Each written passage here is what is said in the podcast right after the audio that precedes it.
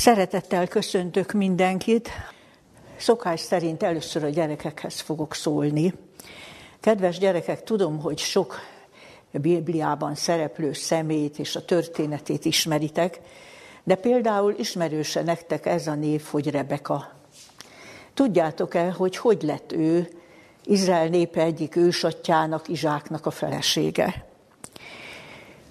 Azt olvassuk a Bibliában, hogy Izsáknak az édesapja, Ábrahám, nagyon aggódott azon, hogy a fia istenfélő, hozzáillő feleséget találjon.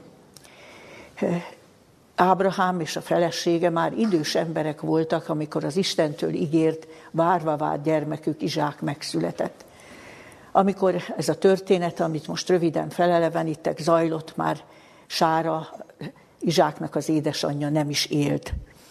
Bálványimádó népek között laktak, és az kilátástalan volt, hogy ott találjon Izsák Isten szívből tisztelő, hozzáillő feleséget. Ezért Ábrahám megbízta az egyik nagyon hűséges emberét, aki egész vagyonának a kezelője volt, hogy menjen el abba a távoli országba, ahol a rokonsága élt még, hogy ott keressen feleséget az ő fiának. Persze Ábrahámnak ez a hűséges embere Eliézer, és Ábrahám maga is tudta, hogy ez a megbizatás kizárólag csak Isten segítségével teljesíthető. Amikor megérkezett Eliézer abba a távoli országba, eh, és megtalálta azt a várost, amit Ábrahám neki mondott, annak a határánál volt egy kút, ott megállt a néhány kísérőjével, és tíz teve is volt velük. És nagyon hívő ember volt ez az Eliézer, és nagyon ránehezedett a felelősség, hogy milyen nagy megbizatást kapott. És teljes szívből imádkozott a Jóistenhez. Azt mondta, Uram, úgyis csak te tudsz segíteni, és arra kérlek, hogy, hogy még ma hozd elém azt a lányt, akit te jónak látsz, hogy Izsáknak a felesége legyen. Este felé oda jártak ehhez a kúthoz, vizet húzni, vizet meríteni, és a, a nyájakat itatni, a, sokan a, a városból, lányok is, nem kevesen. És ő azt kérte, kérte Istentől, hogy legyen köztük az, aki majd, majd Izsáknak Istentől adott jó felesége lesz. És egy jelet is kért a jó Istentől, hogy miről ismerje fel. Azt mondta, hogy akit én megszólítok, és kérek tőle, hogy a vödréből adjon nekem indi vizet, mint egy távolról jött utasnak, és akkor magától azt mondja, hogy nem csak neked adok, de én szívesen adok még a, a tevéidnek is, ez legyen a jel, hogy az az, akit Isten választott. Hát tudjátok, hogy ö, okos ember volt ez a szolga, mert olyan jelet kért Istentől, ami arról tanúskodott, hogy ez a, ez a, a lány szorgalmas, szíves, segítőkész, kedves, jóindulatú. És hát az Eliézer csak ámult, bámult, és mély hálát érzett Isten iránt a szívében, amikor a legelső lány, akik jöttek ott este felé, azok közül a legelső, akit megszólított, megkérte, hogy kérlek, adj innom a bödrödből, amit felhúzol a kútból, és azonnal úgy folytatta, hogy meglátta háta mögött a tíz tevét, meg a néhány embert a kíséretében, magától azt mondta, a tevéidnek is szívesen adok inni. Hát nem tudom, tudjátok-e, hogy a teve az nagyon sok kilométer tud menni ivás nélkül. De ha aztán egyszer végre inni kezd, akkor nagyon-nagyon sokat tud inni. És hát Eliézer csak nézte, hogy ez a lány, akinek ez volt ez a bizonyos Rebeka, csak térül, fordul, mosolyog, vidáman húzza egyik vödröt a másik után, önti bele az, a vájúba, mindaddig, mint még a tíz teve eleget nem ivott. El se tudom képzelni, hogy hány vödör kellett, hogy tíz teve eleget igyon. És ebből láthatjátok azt, hogy a Bibliában miért olvasunk egy olyan tulajdonságról, amit Isten nagyon becsül. Ez volt jellemző Rebekára is. Azt olvassuk két helyen is az Új Szövetségben, hogy aki minden jó cselekedetre alkalmas, azt Isten nagyra becsüli. De tudjátok, hogy csak azok lesznek felnőtt korban minden jó cselekedetre alkalmasak, Isten bár mire tudja őket késztetni, ők mindig készségesek, akik gyerekkoruktól fogva mindig azt figyelik, azt keresik, hogy hol segíthetnek, hol tehetnek valami jót. Tudjátok, erről eszembe jut egy kisfiú, olyan tíz éves forma lehetett, és én megkérdeztem tőle, mondta, mit szeretsz a legjobban csinálni? Tudjátok, hogy mit válaszolt? Még ilyen áhítatos hangon és képpel azt mondta nekem, pihenni. Halálos komolyan azt mondta, én a legjobban pihenni szeretek. Na hát, én szeretném, hogyha ti nem így válaszolnátok, sem úgy nem, hogy játszani, sem úgy nem, hogy pihenni, hanem ha felfedeznétek, hogy a legjobb dolog valakinek segíteni, valamit jót tenni. Én nem tudom, hogy a szüleitek nógatnak-e benneteket, háromszor is kell mondani, gyere, légy szíves, segíts ebben vagy abban. Vagy pedig ti sündörögtök körülöttetek, és kérdezitek, hogy apu, anyu, mit segíthetek, de nem csak a szüleiteknek, hanem máshol is, csupa figyelmesség vagytok, és nézitek, hogy hol tehettek valami jót, hol segíthettek valakinek. Ha már gyerekkorotokban ezt gyakoroljátok, akkor meg fogjátok látni, hogy olyan felnőttek lesztek, akikre a Jóisten tetszéssel tekint, mert azt mondja, ez, az, ez, az, ez a lány, vagy ez a fiú, vagy ez az ember valóban minden jó cselekedetre alkalmas és készséges. És kívánom, hogy ti is ilyen legyetek, és hasonlítsatok ehhez a, ehhez a Rebekához, mert az Isten az ilyen tulajdonságot nagyon értékeli. Kedves gyülekezet, ezek után nyissuk ki Bibliánkat, és olvassuk közösen a mai igehirdetés alapigéjét, az Efézusiakhoz írt levél harmadik fejezetéből. Tehát az Efézusiakhoz írt levél harmadik fejezetét lapozzuk fel, és olvassuk a 18. vers második részét, és a 19. verset a következőképpen. Hogy megérthessétek, mi a szélessége, hosszúsága, mélysége és magassága az Isten jó voltának. És megismerjétek a Krisztusnak minden ismeretet felülhaladó szeretetét, hogy ekképpen beteljesedjetek Istennek egész teljességéig. Nem tudom, mennyire volt ismerős ez az ige számotokra. Ez mindenesetre egy sokat mondó kifejezés, hogy megérteni Isten szeretetének, az Isten jóvoltának a magasságát, mélységét, szélességét, hosszúságát.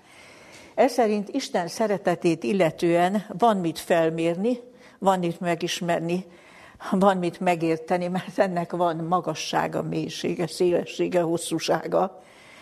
És a folytatásban egy másik sokat mondó kifejezést találunk, hogy megismerjétek Krisztusnak minden ismeretet felülhaladó szeretetét. Mit értsünk ezen, hogy minden ismeretet felülhaladó szeretet? Hát először is azt, hogy olyan szeretetről van szó, ami emberi fogalmakkal nem mérhető, nem kifejezhető, minden ismeretünket, minden emberi fogalmunkat felülmúlja. De azt is jelenti, hogy sok mindent megismeretünk Isten felől, ami, ami csodálatos, ami, ami ámulatba ejt bennünket, a bölcsességét, a teremtő hatalmát, de mindezeket felülmúló ismeret felől, Isten felől, az ő szeretetének, az ő erkölcsi jellemének a megismerése. És úgy ér véget ez az ige, hogy ekképpen beteljesedjetek az Istennek egész teljességéig. Vagyis azt mondja, Isten szeretetének a megismerése az az igaz emberré válás, az Istenhez hasonló válásnak a végtelen távlatait nyitja meg előttünk. Tehát ez az ige, amit alapigeként felolvastunk, szembesít minket azzal a kérdéssel, hogy mi mennyire ismertük meg Isten szeretetét. Felmértük-e már annak magasságát, mélységét, szélességét és hosszúságát? Én például visszaemlékszem arra, hogy a középiskolás éveim elején körülbelül nekem milyen, milyen képen volt Istenről. Egy nagyon egyszerű képen volt. E, ilyesmit, ilyen kodos gondolatok voltak bennem, hogy Isten először is nagyon messze van tőlünk, valahol van a világ mindenségben, egy kicsit titokzatos, egy kicsit félelmetes, de az Isten szeretetéről fogalmam sem volt. És akik itt vagytok fiatalok, lehetséges, hogy bennetek is, amellett, hogy sok mindent tudtok Istenről, de, de van bennetek sok bizonytalanság, hogy vajon Isten én hozzám hogy viszül meg egyáltalán az emberekhez. Lehet bennünk akár bizalmatlanság, gyanakvás is, sok minden kavaroghat a fejünkben. És azt kell mondanunk, hogy e, bár Isten szeretetének a megismerése egy életnek a feladata, e, mivel ennek, ahogy mondtuk, magassága, mélysége, szélessége, hosszúsága van, ez kimeríthetetlen, de mégis el kell jutnunk, és minél fiatalabb korában jut el valaki, annál jobb, egy olyan abszolút meggyőződésre a, a Krisztus minden ismeretet felülhaladó szeretete felől, az Istennek a, a, az emberi fogalmakkal nem mérhető szeretete felől, és meg is mondom, hogy miért, mert ez az élet optimizmusának az alapja. Hát ahogyan ma is körülnéztek a világban, hogy mi zajlik, meg milyen jövőjóslatokat hallani, hát nem egy barátságos hely ez a világ. És nagyon könnyen kerülhet az ember egy olyan, olyan, olyan kilátástalan, mély sötét gödörbe, hogyha ha nincs abszolút bizonyossága az Isten mindent felülhaladó szeretete fölül, akkor feladja, akkor elcsügged, akkor kétségbe esik, akkor tönkre megy. Mert miért mondtam, hogy ez az élet optimizmusának az alapja, hogy ez úgy szó szerint valósága, hogy János apostol írja, Isten szeretet.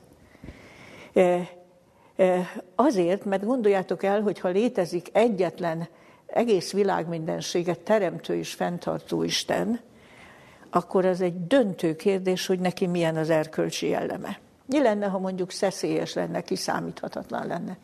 Hol áldást oszt, hol meg hol meg ö, szenvedéseket, nyomorúságot zúdít ránk, ö, akkor, akkor bizonytalanok lehetnénk, hogy, hogy mi a vége a dolgoknak.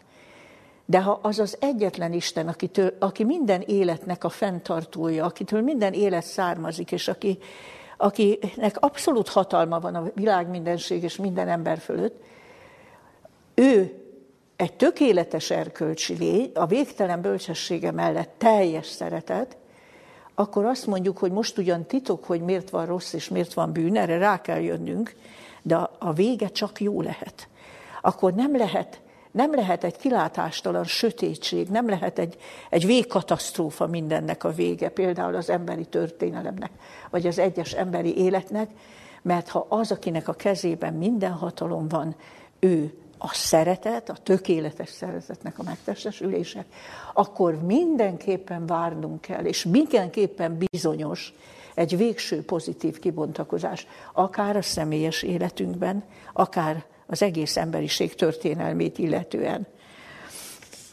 És itt most megemlékezem arról, hogy ugyancsak a középiskolás éveim elején lehetett, hogy részt vettem az akkori központi imateremben, a Székely Bertan utcában egy ifjúsági konferencián. És ott a szószék fölé ki volt feszítve egy molinó, és a molinóra ez az ige volt fölírva. Krisztus szeretete szorongat minket. A Korintusi második levél 5. fejezetének a 14. versében található az ige.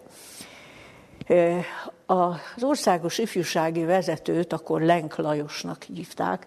Ő egy prédikátor volt, szíve lelke az ifjúságé volt, de mindenek előtt Krisztusé. Igazi keresztény ember volt, aki tényleg értette Krisztus szeretetét, és biztos vagyok benne, hogy ez a Molinó az ő ötlete volt. És én csak néztem ezt a feliratot, mi az, hogy Krisztus szeretete szorongat minket.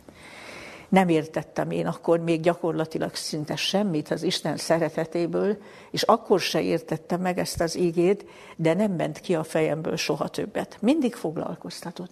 Mi az, hogy Krisztus szeretete szorongat minket? Ugye ez a szorongat azt jelenti, hogy, hogy meghat, megdöbbent, megindít, elkötelez, fogva tart. Valami, valami olyan csodálatos szeretet. És én nagyon szeretném, hogyha akik itt jelen vagyunk is, el tudnánk jutni oda, hogy a Krisztus szeretete mindenkor szorongat minket, eh, megindít, elkötelez, fogjul ejt minket, mindig felemeli a fejünket, akármilyen helyzetben vagyunk, mert, mert tudjuk, hogy Istennél biztosan van pozitív megoldás.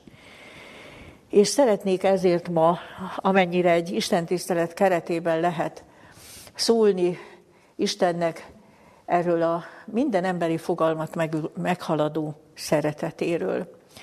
Ugye, ha erről szeretnénk tömören összefoglalóan szólni, akkor először biztosan az Isten megváltási tervéről kell szót ejtenünk, ha csak röviden is, de a leglényegre törekedve, mert hiszen az Isten szeretete legjobban az emberre vonatkozó megváltási tervében jut kifejezése. Minnyáján tudjátok, hogy a Biblia főigéje így hangzik, úgy szerette Isten a világot, hogy az ő egyszülött fiát adta érte, hogy aki hisz ő benne, el ne vesszen, hanem örök élete legyen. Én sokszor küzdöttem azzal, hogy emberek, mennyire mi emberek, mondjuk minnyájunkat belefoglalva, milyen távol vagyunk attól, hogy ezt a megváltás tervét megértsük, és hogy hogyan lehetne megfogalmazni, és nagyon röviden a lényegét ennek ennek valahogyan világossá és megszólítóvá tenni. És hát most is ezt próbálom meg.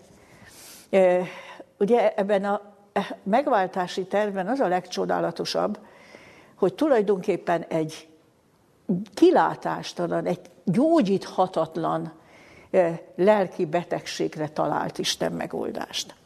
Élt a középkorban egy teológus, Anselmusnak hívták, és írt egy könyvet, aminek az volt a címe, hogy miért lett Isten emberré, és ebben a könyvben egy mondatot leírt, és ez így hangzott, nem gondoltad meg, hogy milyen súlyos a bűn. És ez a mondat egy nagy igazság. Ha egyszer beférkőzött az önzés, az én középpontúság, valamilyen módon megfogant az ember belső emberében, az úgy beágyazódik oda, és úgy áthatja még az ember ösztöneit is, és a bűn mindenképpen a természeti törvény erejével halálba vezet, hogy tulajdonképpen azt mondhatjuk, hogy a fizikai értelemben vannak gyógyíthatatlan betegségek, tulajdonképpen a bűnnel fertőzöttség az egy, az egy gyógyíthatatlan betegség. És az Isten mégis talált rá, hihetetlen módon talált rá egy megoldást. De milyen megoldást kellett találnia? olyan megoldást kellett találnia, amely egyrészt nyilvánvalóvá teszi az igazság mozdíthatatlanságát, hogy az igazsággal nem lehet játszani, hogy az Isten törvényét nem lehet csak úgy áthágni következmény nélkül. Tehát így fogalmaz a Biblia, olyasmit kellett Istennek elgondolni, ami egyrészt az embernek kinyilvánítja az ő változhatatlan, mozdíthatatlan igazságát. De másrészt az Isten szeretetét is meg kellett mutatni az embernek, aki már nem is nagyon érti a szeretet igazi fogalmát, mert ebből a gyógyíthatatlan betegségből csak akkor kerülhet ki, hogyha abszolút bízik Istenben, ha, ha, ha teljesen rábízza magát, hogyha, hogy így mondjam, szót fogad neki, hogy hogyan gyógyulhat ki ebből a, ebből a betegségből.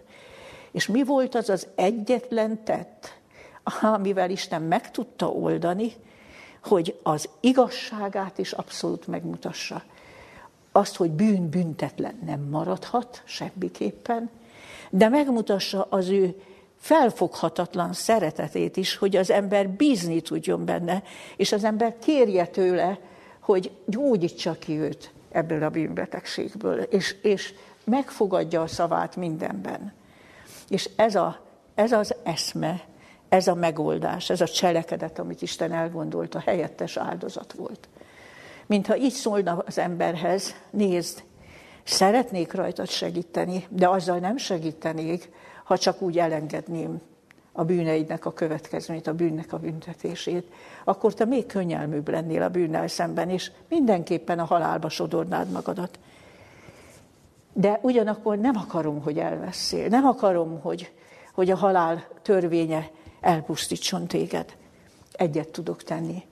A bűneidet teljes súlyával meg kell büntetni, de nem rajtad fogom megbüntetni, hanem én veszem magamra. Én fogom a büntetést elviselni helyetted. Te pedig ingyen kegyelmet, ingyen bocsánatot kapsz. Megkérdezem, felfoghatatlan dolog ez?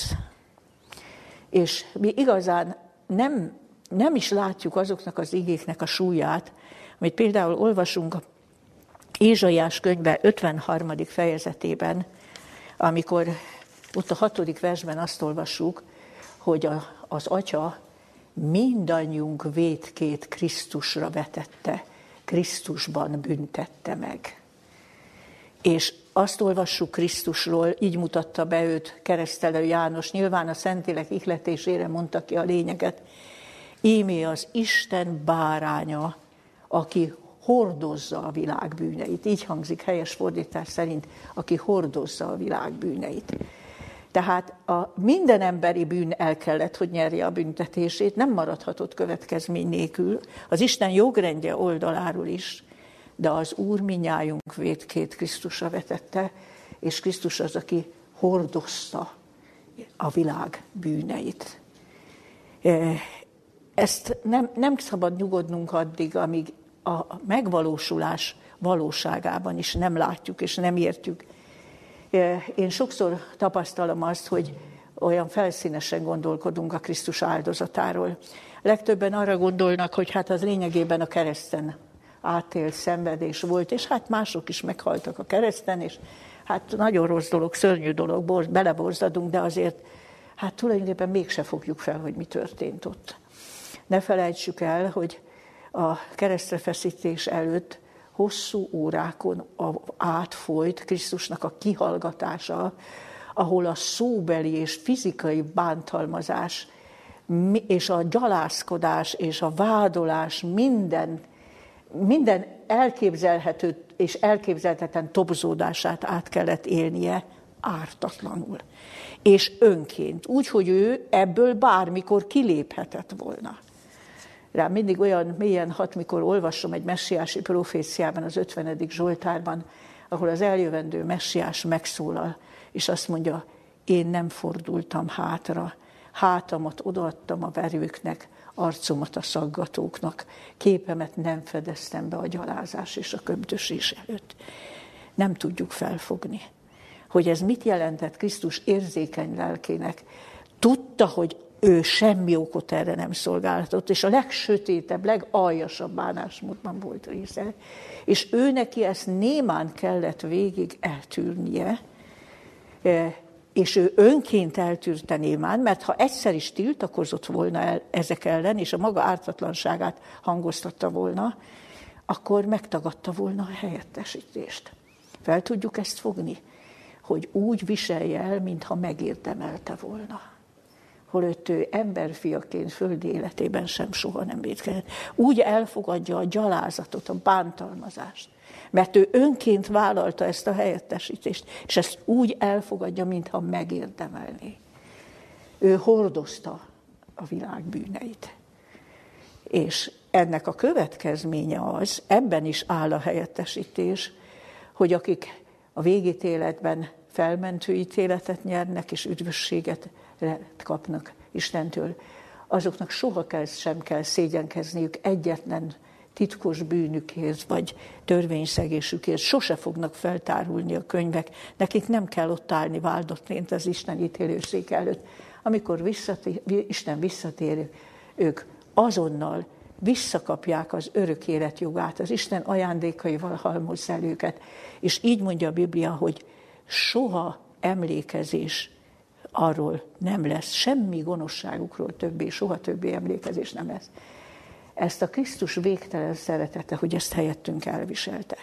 És ami pedig a kereszten átélt szenvedést illeti, azt mi nem tudjuk megérteni, hogy valaki, aki pontosan tudja, mi az, hogy élet, mi az, hogy létezés, és most ott van Istentől, emberektől teljesen elhagyottan, mindenki által gyalázva, megvetve, és, és az atya, akivel ő mindig szoros lelki a kapcsolatban maradt egész földi életében, nem felel, nem válszó, sőt, ítélet, vád alá helyezi őt, úgy bánik vele, mint az emberiség bűneinek a hordozója megérdemli, hogy ez mekkora szenvedés volt az atyának ezt végigvinni, és hogy mekkora szenvedés volt Krisztusnak ezt elviselni, erről csak nagyon halvány fogalmunk van.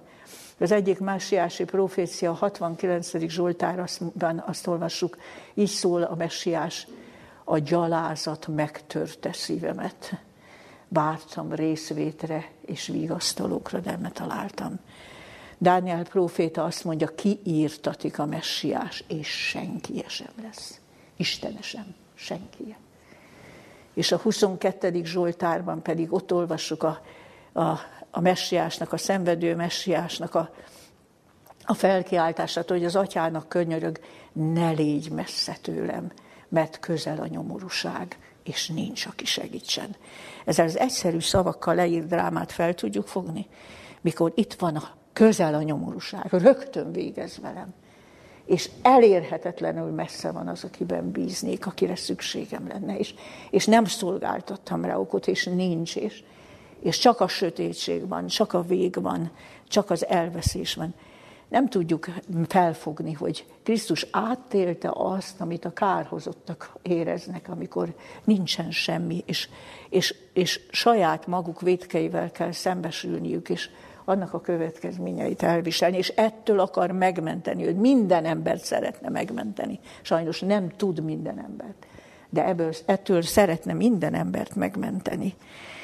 Tehát én azt gondolom, hogy, hogy nagy dolog az, és nem is szabad nyugodnunk addig, amíg a, az atya és a fiú szeretetét, hiszen itt mindkettőjük áldozatáról van szó, annyira meg nem ismerjük, hogy őszintén, teljes azonosulással el nem tudjuk mondani azt, ahogy Pál fogalmazott. Azt mondta, Isten fia szeretett engem, és önmagát adta értem. Nagyon egyszerű mondat, de óriási dolog, mert kicsoda az Isten fia, és ki vagyok én. És ha ez ennyire személyessé válik, és ennyire reálisá válik nekünk, hogy Isten fia szeretett engem, és önmagát adta értem, hogy én elneveszek. Inkább ő viselte el. Mindezt a pokoli lelki szenvedést és bántalmazottság, és mindent, ami a bűn következmény. Azért, hogy én ingyen kegyelmet kapjak. Hogy nekem az örökké valóságban soha semmi törvényszegénysemről, bűnömről emlékezés ne legyen. És ezt tehát csak így nagyon dióhéjba próbáltam a lényeget megragadni. És utána szólnék arról, hogy milyen területeken, az életnek mely területein tapasztalhatjuk mi Istennek a szeretetét, ahogyan a személyesen felénk irányul. De elsőként említeném a bűnbocsánatot. Gondolom mindenki érezte már nagyon rosszul magát, valami nagyon fájdalmas ballépés miatt, valami nagyon rossz miatt, valami nagyon veszélyes miatt, valami nagyon szégyenletes törvényszegés miatt. És milyen óriási dolog, hogy a Krisztus helyettes áldozata alapján az Isten úgy bánik velünk, ahogy az adós szolga példázatában Jézus elmondta, nem számít, hogy milyen nagy dologról van szó, milyen szörnyű dologról van szó. Akár tízezer talentumot elenged egy pillanat alatt. Az ember csak könyörög, semmi más nem tesz, nem tud jóvá tenni semmit, nem tud biztosítékot adni semmit. És az Isten azt mondja, szabad vagy, elengedtem az egész adósságot. Így mondja a Biblia, tenger mélységébe veti minden bűnünket. Amilyen távol van a napkelet a napnyugattól, olyan messze veti el tőlünk. Ez, ezek szinte, ez egy szinte felfoghatatlan az Isten szeretete. És én bátorítalak titeket, hogy, hogy ha valamilyen bűntudat nyom benneteket, ne habozzatok és ne késlekedjetek Istenhez fordulni. És mint egy komolyan véve azt, hogy István titkon néz, mikor ti komolyan akartok imádkozni, akkor, akkor valljuk meg neki, öntsük ki előtte a szívünket, kérjük a bocsánatát, mint egy az Isten szemébe nézve, és akkor tapasztalni fogjátok, hogy milyen a bűnbocsánatnak a túláradó szeretete. Mikor Isten arról biztosít benneteket, hogy elfogadtalak, visszafogadtalak, volt és nincs a bűnöd. Az én szeretett fiam vagy újra. Mindjárt ismeritek a tékozó példázatát, hogy Jézus milyen elevenen, milyen szemléletesen ábrázolta Istennek a megbocsátó szeretetét. És engem elgondolkoztatott, hogy Ellen White azt írja, ezt a megjegyzést fűzi, azt mondja, ez a rendkívül megindító példázat csak nagyon halványan fejezi ki Isten végtelen szeretetét. Még ezt sem tudja igazán kifejezni, hogy Isten mennyire készséges nekünk megbocsátani, és a bűnbocsátó szeretetet hogyan érezteti velünk. Aztán egy másik terület, de még előbb talán megemlítem azt, hogy van egy ige, ami szintén engem nagyon sokszor elgondolkodoztat. János első levele negyedik fejezetének a 16. verse, amely így hangzik. Mi megismertük és elhittük Isten irántunk való szeretetét. Tudjátok, ez nem is kis dolog. A, nekünk olyan alacsony rendű fogalmaink vannak az Isten, annyira nincsenek olyan szeretet fogalmaink, amilyen az Isten szeretet fogalma, ezért ott vergődünk, bizonytalankodunk, vajon Isten tényleg megbocsát, ezt is megbocsátja, tényleg igaz. De el kell jutnunk oda, amit János apostol mond. Olyan meggyőzően szólnak a bibliai ígéretek. Mi megismertük és elhittük Isten irántunk való szeretetét. Aztán egy másik terület, ahol mi tapasztalhatjuk az Istennek személyesen ránk irányuló szeretetét, az ő gondoskodása az élet sokféle küzdelmében és válságában. Nagyon szeretem ezt az ígét is, a 68. Zsoltár 20. verse. Napról napra gondoskodik rólunk, ami szabadításunk Istene. Az életünkben rengeteg szabadítást tapasztalhatunk, amikor Isten nagyon nehéz helyzetekből, lelki válságokból, anyagi nehézségekből, családi problémákból, ellenséges támadásokból kiszabadít bennünket, gondoskodik rólunk, nem csak a megélhetésünkről, hanem minden, minden bánatunkban, bajunkból tud szabadítást hozni. E, és ez, ez valami, valami csodálatos kegyelem. E, nagyon-nagyon sokszor tapasztalhatjuk ezt a mindennapi életben. Én például most csak egyetlen egy dolgot fogok feleleveníteni, mivel éppen itt vagyunk a főiskola épületében. Biztos vagyok benne, hogy nagyon sokan keveset tudtuk ennek az épületnek a történetéről, meg egyáltalán a főiskola most már több mint 30 éves történetéről, és ha valakinek felkelti az érdeklődését, amit elmondok, akkor ha szól nekem, szívesen elküldök neki egy filmet, amit csak belső körben terjesztünk, aminek az a címe, hogy sokat cselekedtél, Uram Isten csodáiddal értünk, ami feleleven egy sok tapasztalatot ennek a főiskolának a történetéből, mert az Isten művéért való aggodalmainkban, az abban való nehézségekben is ott a szabadító Isten is mindig gondoskodik rólunk.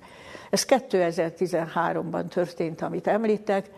Hát tudjátok, hogy, hogy a minden főiskolán és egyetemen nagy ügy, mikor jön a jön a Magyar Felsőoktatási Akkreditációs Bizottság, arra már rengeteget kell készülni, egész kötetet kell összeállítani mindenféle jelentésekkel, és aztán jön a, jön a vizsgálat, és ezen múlik, hogy adnak-e akreditált, hitelesített státuszt annak a felsőoktatási intézménynek.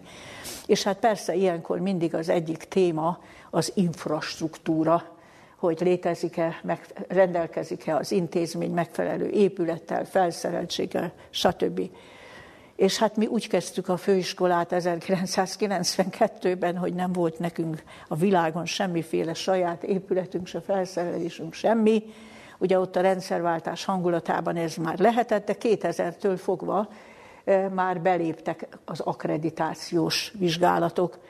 És hát mi úgy kaptuk meg először az akkreditációt egy ilyen meghagyással, hogy addig bérelt helyen voltunk, hogy 2003-ban új épületbe költözik a főiskola. Hát ebből nem lett semmi.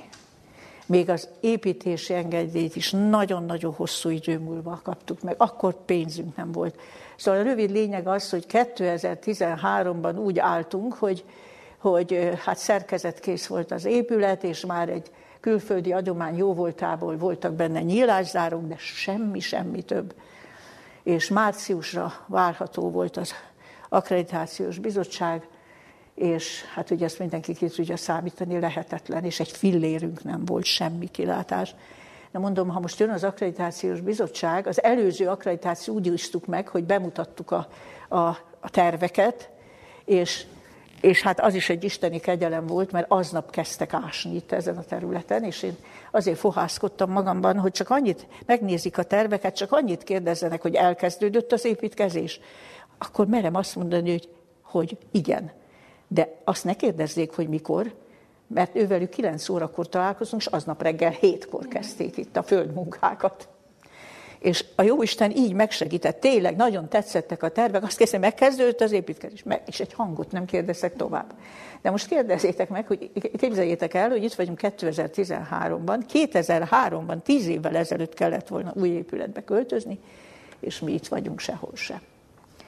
És hát egy, nagyon nehéz volt a szívem egy ősszel tartott értekezleten, hogy hát, hát hogyan, hogyan kerülünk ki ebből? Hát, kimentem már az értekezletről egy kicsit a folyosóra fohászkodni a Jóistenhez, mert azt hittem már, összeomlok a súly alatt, mondtam, Istenem, látod, hogy mennyit dolgoztunk, mindent megpróbáltunk, ami rajtunk áll, de az infrastruktúrát nem tudjuk produkálni, és, és ezen a diákoknak is egy csalódás, egy keserűség, az egész iskolának egy elemi csapás, és ezt mi nem tudjuk megoldani. És akkor olyan, olyan szívemből felfohászkodtam, mondtam, hogy Istenem, én nem szoktam ilyet mondani, hogy nem bírom tovább, és most is visszatartom magam, és nem fogom kimondani, de azért te tudod az emberi lélek terhelhetőségét, szakító szilárdságát. Hát kérlek valahogy most ebben a, ebben a lehetetlen helyzetben segíts. És én ezt soha életemben nem felejtem el, ez a fohász felment ott kinn a folyosón Zugligedbe, ahova kimenekültem egy kicsit az értekezlet gondjai közül, és a következő pillanatban megcsörrent a telefonom. És el tudjátok azt képzelni, hogy én mit éreztem? Mikor a telefonba beleszól egy testvérünk, és azt mondja, én csak azért hívtalak föl, mert úgy döntöttem, hogy 33,5 millió forintot arra fordítok, hogy folytassuk a főiskola építkezését. A lélegzetem elállt. Nem, hihetetlen volt, hogy akkor egy ilyen, ilyen kijelentés. Aztán este fölhívtam. Még mindig nem akartam elhinni. És kérdeztem, hogy hogy jutott eszedbe? Azt mondta az illető, hát én már régen fontolgattam, hogy egyszer segíteni fogok a főiskolának, hát ott áll az épület. Aztán most jött el az idő, hogy megmondjam neked. Hát persze, hogy megmondtam neki, hogy jó Isten, hogy időzítette, hogy ő mikor mondta ezt, hogy értitek? És kész lettünk. Aztán ő még többet is tett vele. És kívülről is lepucolta az épületet, mire jött az akkreditáció. Leszigetelte, lepucolta, minden. Úgy, hogy üzemképes legyen, legalább egy szint. És átmentünk az akkreditáció megint. Tehát a Jóisten a gondoskodásával, a szabadításaival, a legkülönbözőbb az egyéni életünkben, vagy Isten művében jelentkező válságoknál mindenkor számíthatunk rá, megmutatja a szeretetét. Nem hagy felettébb megpróbáltatni, mint elviselhetnénk, és, és a kimenekedést is megmutatja. Aztán szeretnék még egy másik területre is rámutatni. A Jóistennek a szeretete megnyilatkozik abban, ahogyan minket nagyon finoman, annélkül, hogy a szabadságunkat sérteni, de tanácsol, és figyelmeztet veszélyekre. Ugye ilyeneket olvasunk a Bibliában, ilyen ígéket, hogy, hogy aki féli az urat, annak megmutatja az utat, amelyet válasszon. A 25. Zsoltárban olvassuk ezt. Az 51. Zsoltárban azt mondja, bensőmben bölcsességre tanítasz engem ha odafigyelünk rá, ha igényeljük, akkor a Szentlélek állandóan valahol belül bölcsességre tanít, meg figyelmeztet, hogy ezt meg azt kerüld el.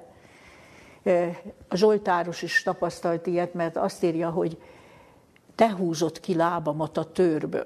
Értitek ezt a hasonlatot? Már belemennék valami rosszba, mint mikor a tőr már a, a, a madár csapda megfogná az lábat, a, a madár lábát az erdőbe, de akkor jön az Isten és kihúzza belőle a lábát. Mielőtt tényleg megfogna az a csapda. Milyen hálás az ember az ilyen szabadításukért, és utólag fogja a fejét, hát én belementem volna ebbe a rosszba. De milyen jó, hogy az Isten figyelmeztetem, milyen jó, hogy azzal a finom késztetéssel elterelt, és másfelé terelt, és megmutatta, hogy milyen más utat válasszak. És szeretnék arra is rámutatni, hogy az Isten szeretete még egy nagyon fontos területen megnyilatkozik, a személyes életünkben is, ez pedig az Istennek a vigasztalása és a bátorításai. Ezen a földön nem barátságos világban élünk, ahogy mondtam, mindenki tapasztalja, ma különösképpen nem. Jézus eljövetelt minden képtelenséggel számolni lehet. És mi könnyen kerülhetünk olyan helyzetbe, hogy semmi emberi vigaszunk nincs. Senki ember körülöttünk nincs, vagy senki nincs, aki együtt érezne velünk, vagy megértene, vagy segítene. De akkor az Isten mindig közel van. És akkor ezzel a titokzatos vigasztalásával, belső bátorításával segít nekünk. És ez nagyon fontos, ez életmentő. Ha Isten ezt a szeretetével nem lenne közel hozzánk, mikor mi közel vagyunk az összeomláshoz, és ne, valami titokzatos vigasztalással és bátorítással ki nem emelne minket, akkor nagyon könnyen elpusztulhatnánk ezekben a, a kétségbejtő helyzetekben. Én szeretnék nektek néhány sort idézni egy könyvből, ami nekem nagyon kedves könyvem, nem hiszem, hogy ti láttátok. Én magától a szerzőtől kaptam, az ő ajánlása van az elején, Rózsás Sándor Dusia nővér. Már nem él ez az ember, Nagykanizsán lakott, és egészen fiatalon, tizenévesen hadifogságba került, mint Levente, ugye a második világháború idején, és 15 évet kapott gulágot, 15 év gulág iszonyatos lágerben, és hát komolyan mondom, szép irodalmi tehetséggel és rendkívül élénk emlékező tehetséggel leírja ennek a, a láger élményeknek a legsötétebb fél évét, amikor vérhasban majdnem meghalt, és hát ez a Dusia nővér, ez egy szintén természetesen lágerfogoly, de ott a nővéri szolgálatokat ellátó valaki volt, és azért maradt életben csupán egy hajszál választotta el, mert, mert a részéről tapasztalt együttérzést, bátorítást, segítséget is. A, a végkövetkeztetését a, a könyvben így fogalmazza meg.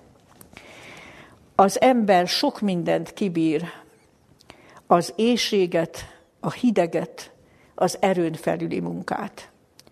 Kibírja a megalázást, a testi fenyítést, a bizonytalanságot. De ha soha sem kap egy jó szót sem, ha soha nem mosolyog rá senki, ha soha nem kérdik meg tőle, mi baja, mi a bánata, ha a szeretetnek még a viszfényesen betődik rá, akkor elhervad, megsemmisül, meghasonlik, és belepusztul a szeretetlenségbe.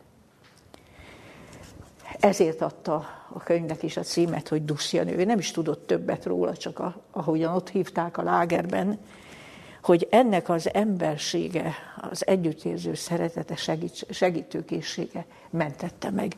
Mert kibírhatatlan volt, hogy senkitől semmi úgy pusztult volna el, és hát tényleg megrendítő, hogy miket bírt ki, ahogy elolvassa az ember, de ezt már nem bírta volna ki, ha nincs ez a duszja nővér. És most arra gondoljatok, hogy ha duszja nővér sincs, ha senki sincs, de az Isten akkor is ott van a szeretetével. És a vigasztalásai és a belső bátorításai mindig közel jönnek.